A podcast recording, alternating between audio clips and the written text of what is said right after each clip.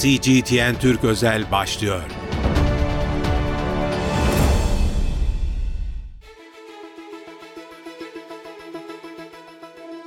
CGTN Türk özel yayınından merhaba. Ben İlkay Akkaya.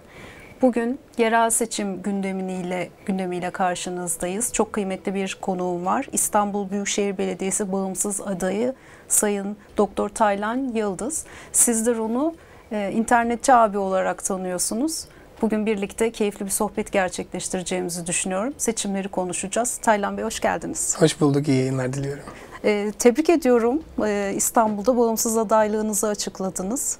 E, hepimiz şimdi sizi takip ediyoruz. E, bugün de e, açıkçası neler yapacaksınız? E, İstanbullular sizden neler bekliyor? Biraz bunlar üzerine sohbet etmek isteriz. E, siz aslında zaten siyasetin içinde olan bir isimdiniz. E, İyi Parti'de de çeşitli görevler aldınız. E, en son İyi Parti'den istifa etmiştiniz. Buradan başlayacak olursak Taylan Bey, e, o süreçten biraz bahseder misiniz? Tabii ki bahsederim. E, şimdi şöyle bir şey oldu. İyi Parti'nin ben kurucu genel başkan yardımcısı olarak parti kurduk. Oranın birçok kademesinde de görev alma şansım oldu. Sonra da İstanbul Büyükşehir Belediyesi'nde e, belediye meclis üyesi olarak İstanbullulara hizmet etme şansım oldu. Bu arada şunu gördüm. İstifa ettiğim zaman insanlar dediler ki, özellikle gazeteciler de dediler, hı hı. İyi Parti'de ne oldu da istifa ettin abi? Evet. Ne oldu, ne oldu da istifa ettin, hangi partiye geçeceksin? Şimdi ben bunun magazinel değerini anlamakla beraber onlara aslında böyle çok böyle onları tatmin etmeyen bir şey söyledim. Dedim ki arkadaşlar benim derdim İyi Parti değil. E dediler o zaman niye istifa ettin abi? Dedim benim derdim bütün partilerle. Hmm. Ne, ne diyorsun abi dediler. Dedim benim derdim siyasi partiler kanunuyla. Çünkü konu A partisi ya da B partisi değil. Herhangi bir partiyi kurduğunuz zaman, bu kanunları işlettiğiniz zaman, bu kanunları Almanya'da da kursanız siyasi partiler sultası olur. İngiltere'de de koysanız olur, Güney Afrika'da da yapsanız olur. Türkiye'de de böyle oluyor.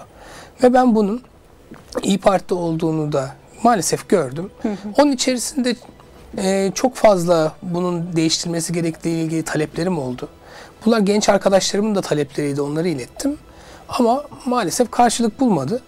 Ben de dedim ki arkadaşlar biz kendi göbeğimizi bundan sonra kendimiz kesmemiz lazım ve çok daha değişik 21. yüzyıl değerlerine haiz bir hareket başlatmamız lazım diye de yola çıktık. Hı hı. Yani size böyle bir talep geldi aslında öyle mi gençlerden İstanbul'a aday olmalısınız yönünde. Yani e, nasıl karar verdiniz İstanbul Büyükşehir Belediye Başkanlığı'na aday olmaya? Ya o şöyle ben katılımcı demokrasi aşığı bir insanım. Şimdi katılımcı demokrasi seçimden genelde iki hafta önce gençlere iki tane reklam olarak sunulan bir şey. Ama ben bütün siyasi hayatımı da bunun üzerine kurmuş bir insanım. Hatta iddialı bir şey söyleyeyim. Belki dünyada ilk defa yapılan bir şey yaptım ben. Üç ay önce milletvekilliği adayı olayım mı diye canlı yayında Twitch yayını yaptım. Twitch YouTube ortak yayınıydı hatta. Oradaki binlerce gence dedim ki arkadaşlar ben İBB'de size hizmet ediyorum. Siz seviyorsunuz da projelerimizi. Bakın burada daha bir yılımız daha var. Yapabileceğimiz işler var. Bunu mu yapalım? Yoksa ben sizi Türkiye Büyük Millet Meclisi'nde mi temsil edeyim diye online anket yaptım. O saniyede izleyenlerle beraber herkes bütün kamuoyun önünde. Yani aday olma deseler olmayacağım. Aday ol deseler olacağım. %94 abi meclise git dedi. Ve de ben de bu çığlığı, bu talebi genel merkeze götürdüm. Onlar beni aday adaylığına adaylığa bile koymam yolunda bir tercihte bulundular. Hı hı. Tabii ki bu da insanların özellikle gençlerin bu talebinin duyulmaması yönünde çok büyük bir gönül kırıklığına daha ötesinde demokrasiye olan inanç zedelenmesine sebep oldu. Ama ben bunu niye anlatıyorum? Çünkü katılımcı demokrasi benim için bu kadar önemli. Hayatımın her alanında böyle. Şimdi ne yaptı, ne yapıyoruz ondan sonra? Evet. Bu konuda ben gençlere sordum yine. Dedim ki arkadaşlar bakın istifa ettik. Önümüzde bir yerel seçim var. Sizin sesinizin daha fazla duyurulması adına ne yapmamı istersiniz? Gençler önce beni sokakta durduruyordu. Abi İBB adayı ol diyordu. Dedim şaka mı yapıyorsunuz? Bağımsız adaya kim oy verecek? Yok abi bak biz bir şey deneyeceğiz görürsün diyorlardı. Ya diyordum bakın saçmalamayın gaza getirmeyin beni yani ben gerçekten sizin temsilciniz olmak istiyorum. Hı. Ama İstanbul Büyükşehir Belediyesi bunun için sizce doğru bir mecra mı? Abi doğru bir mecra lütfen yap dediler. Sonra onlarla bir anket yaptım yine. Orada da %90'ların üstünde çıktı. Sonra gittik bir de saha araştırması yaptık. Metropole, Ekim'de ben bir saha araştırması yaptırdım. Evet. Bütün İstanbul'a gençlere değil. 2450 kişi mi ne yani böyle devasa bir anket.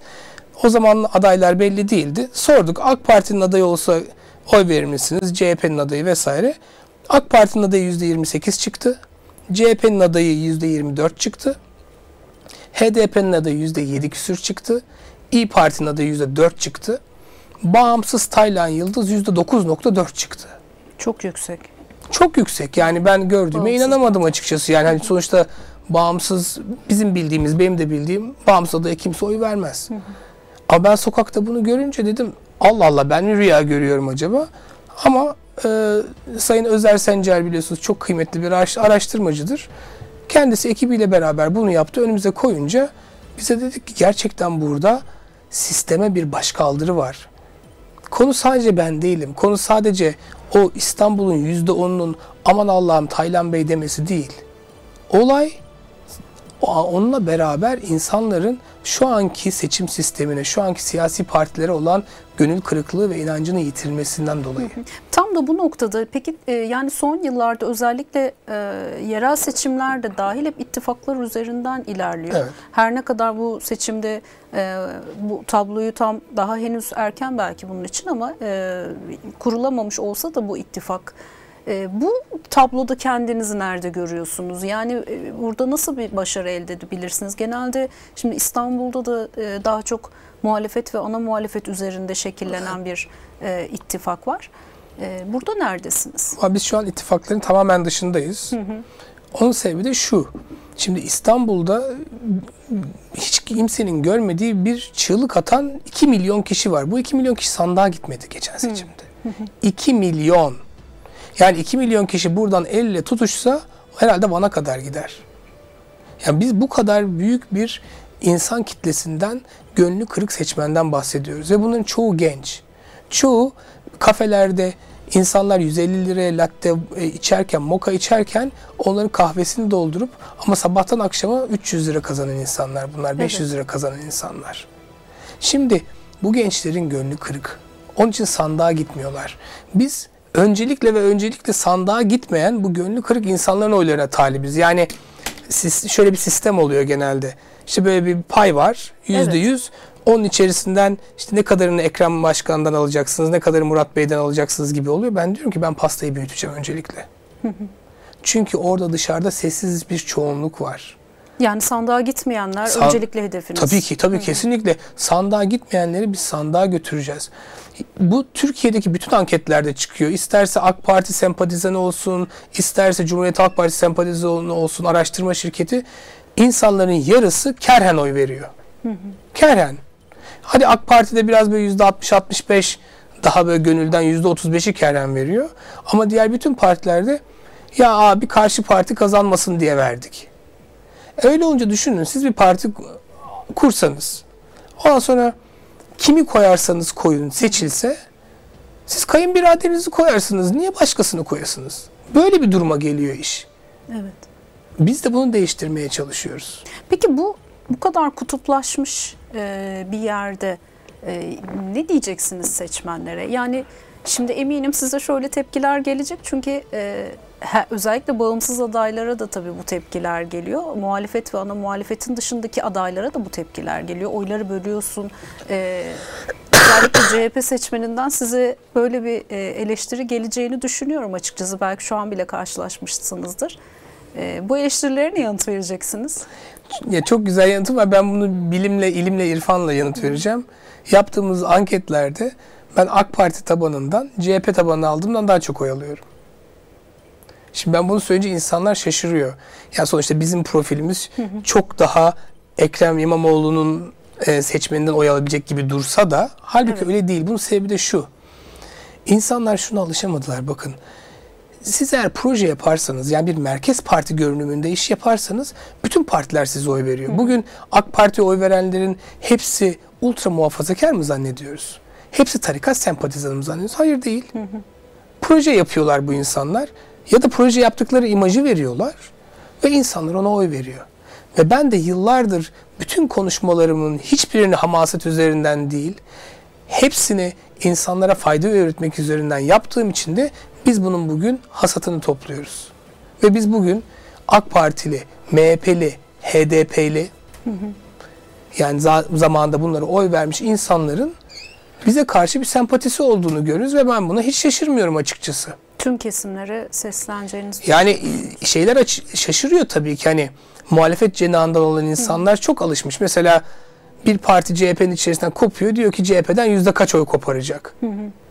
Biz öyle değiliz. Çünkü ben hiçbir zaman AK Parti seçmenini dışlamadım ki onlar benim canım ne var yani. İyi Müsaade Parti.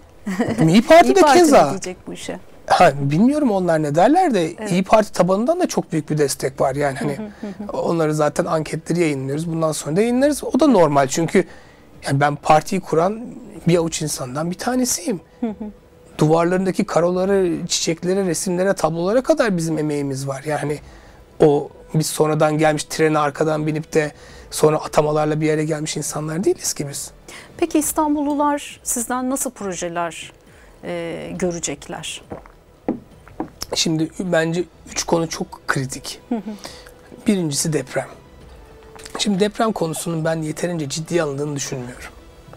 Bunu düşünmememin sebebi de İstanbul Büyükşehir Belediyesi'nin bir meclis üyesi olarak afet koordinasyon konusunda da etkin ve bu konularda briefler almış bir insan olarak bu konuda benim birinci elden tecrübem var.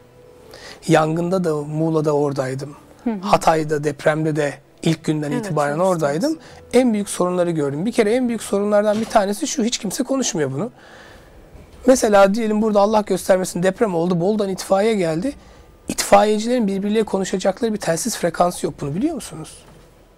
Ya çok basit bir şey söylüyorum. Evet çok basit. Savaşlarda bile kullanılan Yani ben bunu şeyde bile bırakın onu daha basitini söyleyeyim. İtfaiyeciler mesela şey yapıyorlar aşağıda suyu açan bir itfaiyeci var. Tepede su sıkan itfaiyeci var. Yangın sahasında onlar birbiriyle konuşamıyordu. Orası su söndüren abi diyordu ki işte kapat suyu diyordu musluğu kapat. Ben diyordum musluğu kapat yanındaki gence yanındaki genç musluğu kapat diyordu. Aşağı kadar öyle gidiyordu. Şimdi biz bunları konuşmak zorundayız. Evet. Türkiye'de bu frekansları niye hala ortaklaşmadığını konuşmak zorundayız.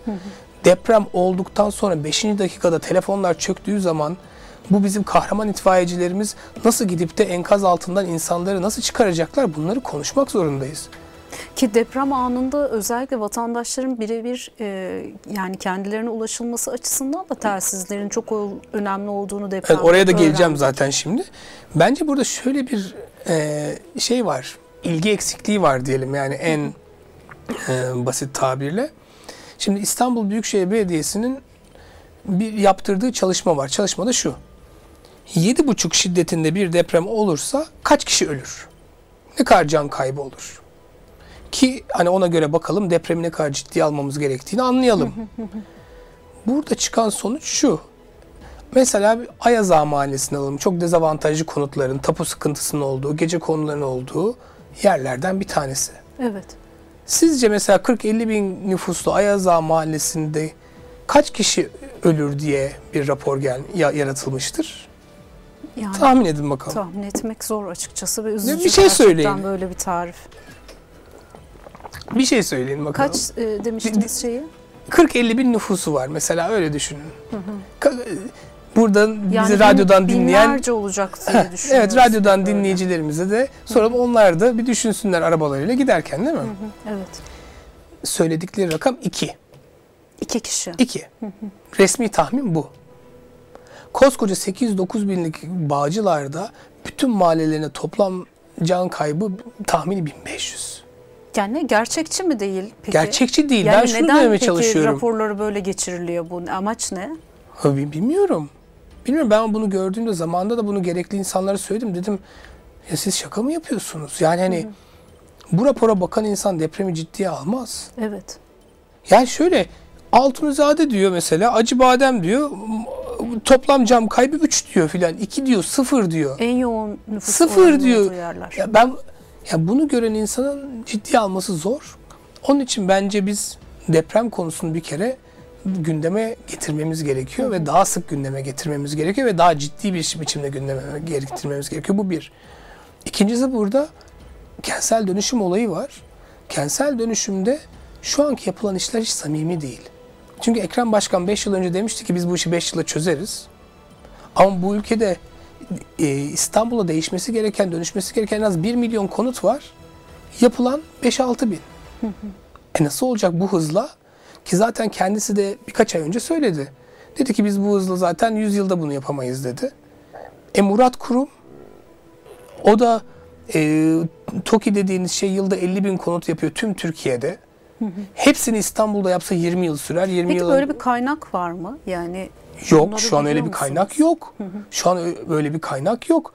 Onun için de bir kere ev maliyetini düşürecek. Mesela artık biliyorsunuz betondan yazıcılarla çok daha hızlı ve düşük maliyetli ev yapılan sistemler var. Biz bu sistemleri mesela hiç konuşmuyoruz. İkincisi, ikinci konuşmadığımız şey şu. İstanbul'daki insanların %60'ı 70'i memleketine geri dönmek istiyor. Orada çalışmak istiyor. Fırsatı olsa. Evet özellikle pandemiden sonra böyle E, tabii. bu eğilim daha arttı sanki. Tabii tabii yani. Ben de Sivas Suşehirliyim mesela.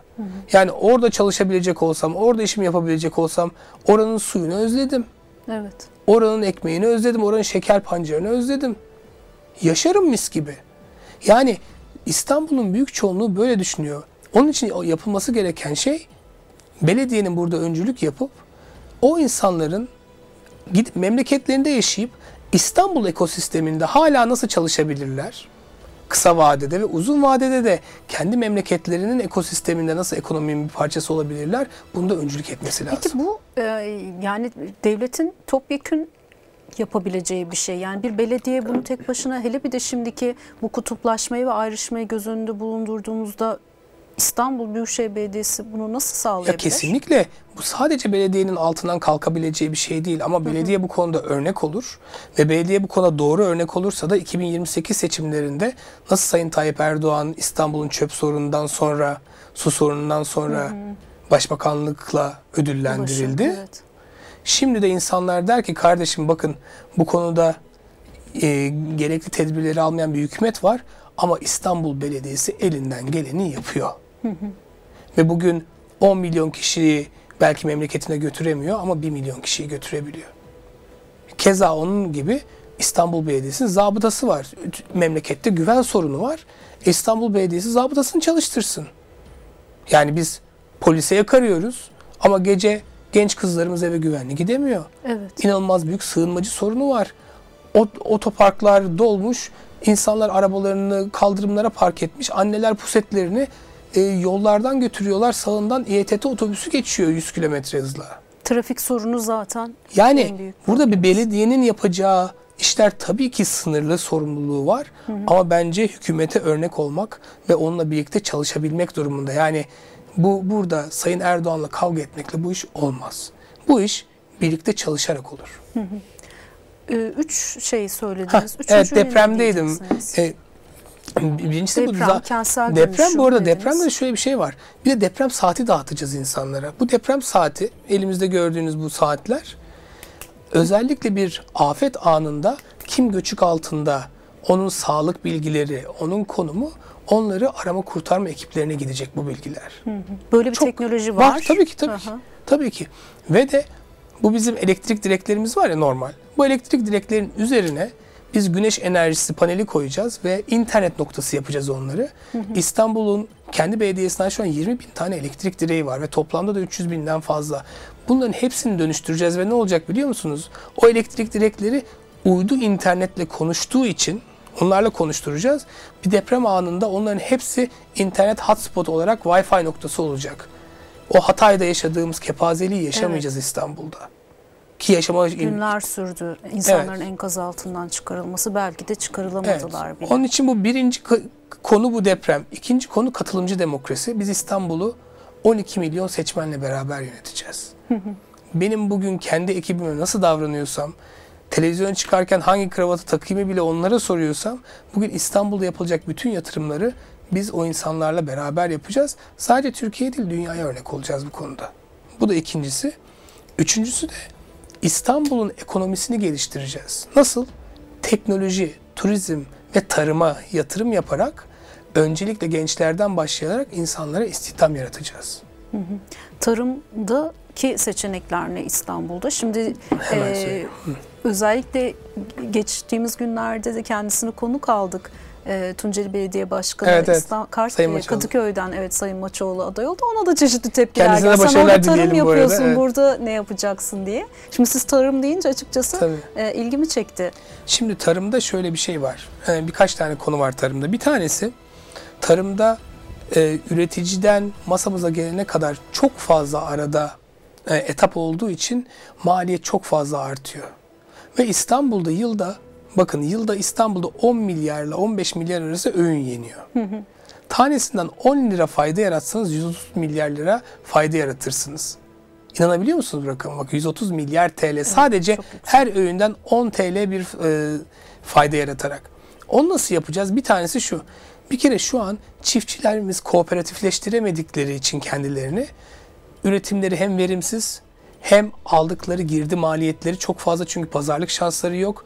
3. Traktör gibi e, malzemeleri e, bir kooperatif bünyesinde olmadığı için çok fazla bunlara kaynak aktarmak durumunda kalıyorlar. Bunları yapacağız. İkincisi belediye olarak onlara Hollanda bunu yapıyor kendi e, çiftçilerine. 7 yıl boyunca alım garantisi vereceğiz. Bugün çiftçimiz önünü göremiyor. Önünü göremediği için de aralarında konuşuyorlar. Diyorlar ki abi seneye şu çok daha popüler olacakmış onu ekelim. Hurra herkes onu ekiyor. Bu sefer onun fiyatı düşüyor. Herkesin elinde kalıyor. Böyle planlama olmaz. Çiftçi böyle korunmaz. İkincisi de bunu yapacağız. Üçüncüsü de onlardan alım garantisiyle aldığımız malları sadece e, İBB'nin kendi vatandaşına, kendi çalışanlarına tabii ki birçok burada şey dağıtıyor. E, Yemek dağıtıyor İAŞ olarak. Aynı zamanda gençlere bunu KYK yurtlarına ve diğer aç kalan gençlerimize dağıtarak İstanbul'un yemek üretim kapasitesini 4 katına 5 katına çıkaracağız. Ve geri kalan çiftçilerden aldığımız malzemeleri de bakkallardan satacağız belediye markası altında ucuza. Böylece de buradaki talebi yarattığımız için burada alım gücümüz olacak ve toplu olarak almış olacağız. Ve çiftçilerimizi de örgütleyebildiğimiz, kooperatifleştirebildiğimiz için de orada e, şeylerini, maliyetlerini düşürmüş olacağız. Tarım bu. Evet. Yani Peki çok uzun tabii projeler yani. Evet projeleriniz çok tam da bu noktada. Şimdi e, Murat Kurum e, açıklamasını büyük dev ekranlar, büyük salonlar, çok kalabalık kitlelerle yaptı. E, Sayın Ekrem İmamoğlu öyle. Bir yanda böyle bir tablo var. Şaşalı büyük e, gösterişli. E, bir yanda da siz varsınız. Şimdi siz de yayına girmeden önce Evet. öğrendim. E, gençlerle bir e, Evet bakalım. program hazırlamışsınız. Evet. Açıkçası çok ilgi çekiciydi. Nedir, neler yapıyorsunuz? Ondan da biraz bahseder misiniz? Tabii, tabii. Dinleyicilerimiz de öğrensinler. Murat Bey'in de şeylerine bakalım açıkçası şimdi. çok ilgi çekici. Yani bir seçim ağının internet üzerinden oluşturulmuş olması nedir Tabii. Sayın Yani şöyle e, yarını seç diye bir uygulamamız var. Yarını seç bizim kampanya sloganımız. Çünkü insanların bugün verdiği oyunun yarın etkisi olacağını bildiklerini zaten biliyoruz. Onun için kampanyamızı bunun üzerine kurduk. Şimdi e, orada da bir e, uygulamamız var. Şu an e, Apple Store'da var. Yakında da Android'de olacak. Bu yarını seç uygulamasında gençler hem kampanyamızın her adımından haberdar olabilir. Buraya kadar ilginç değil. Ama ilginç kısmı şu. Karar ver platformumuz var. Kampanyamızda aldığımız kararlarımızı, vaatlerimizi, sonraki adımlarımızı hepsini orada beraber içimizde referandum yaparak karar veriyoruz. Ve buna girmek de çok kolay. Sadece telefon numaranızı yazıyorsunuz.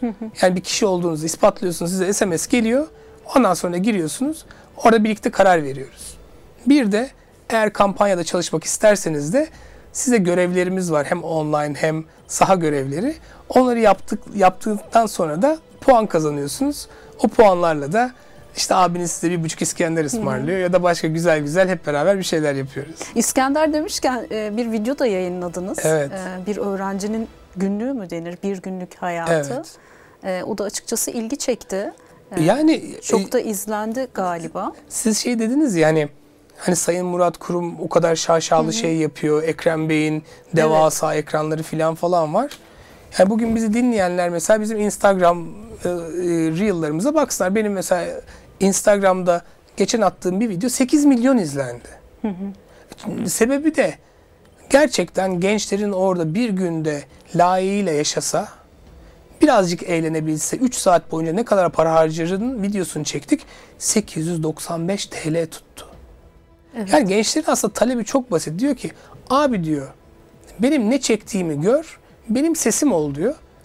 Benim o videoyu çekmem bana 1 liraya mal olmadı.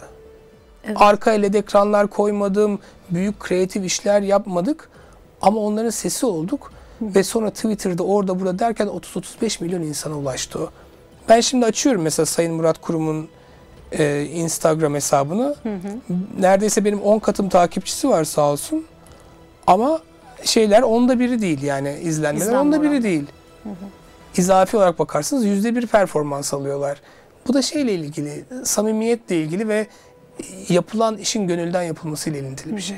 Biz de onun için gençlerden e, oylarımızı da isteyeceğiz. Onlara derdimizi anlatacağız. Bunların hepsini Twitch gibi, Instagram gibi, TikTok gibi mecralardan yapacağız. Yani e, yeni nesil bir e, seçim çalışması yürütüyorsunuz denebilir Tabii mi? yüzde yüz. Yüzde yüz. Yani, Yani gençler, internet. Zaten size internetçi abi demişler. Ya şöyle düşünün.